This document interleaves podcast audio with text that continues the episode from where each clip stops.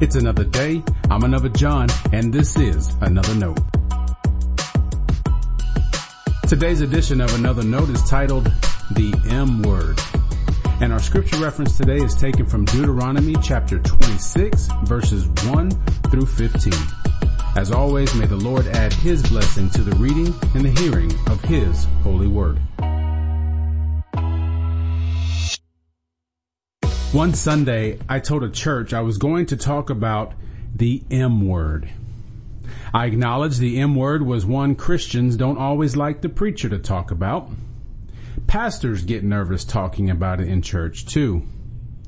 What word am I referring to? I asked. The congregation replied, money. I'm not scared to talk about money, I told them.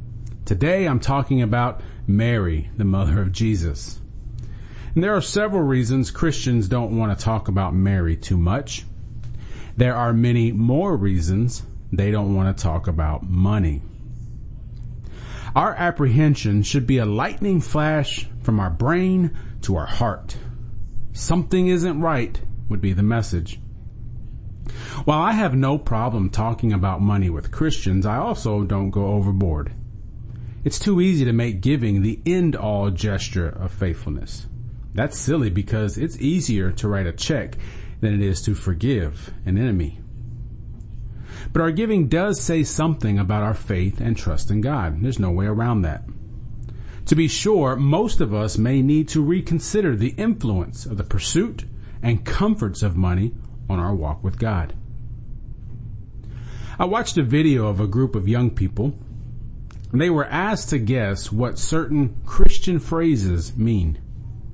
The first was a love offering. The group did not guess correctly. When the host explained what that meant, one person responded, so money equals love.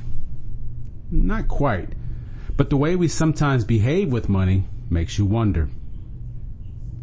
Again, I have no problem talking about money, but I will tell you my talking points are few. That's because giving is as much an attitude as it is an action. The attitude with which you give may mean more than the amount of your giving. People give with faithful attitudes, others give begrudgingly. I teach two basic giving principles. First, learn to give a 10% tithe. People have long told me about living in the new covenant. They tell me I shouldn't emphasize something from the Old Testament. There's nothing in the New Testament that requires that level of commitment. yes and no. I steer the conversation towards attitude. Why are we so quick to get rid of that one commandment?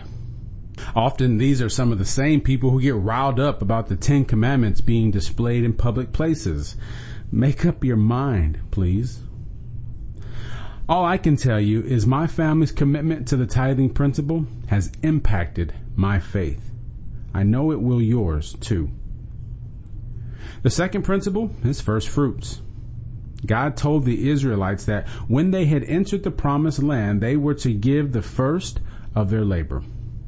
Their first fruits were a sign of trust and thanksgiving and reminded them of what God had done.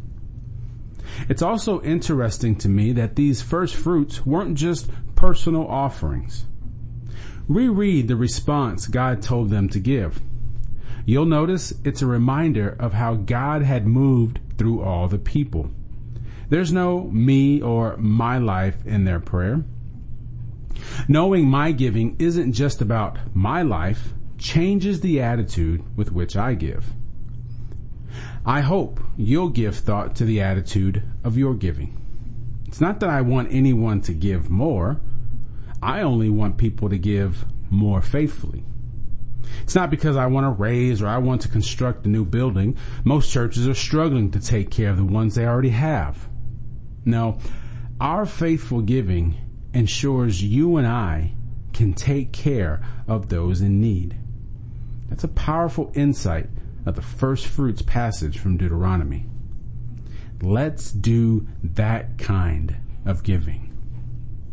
Oh, by the way, today I wasn't talking about Mary.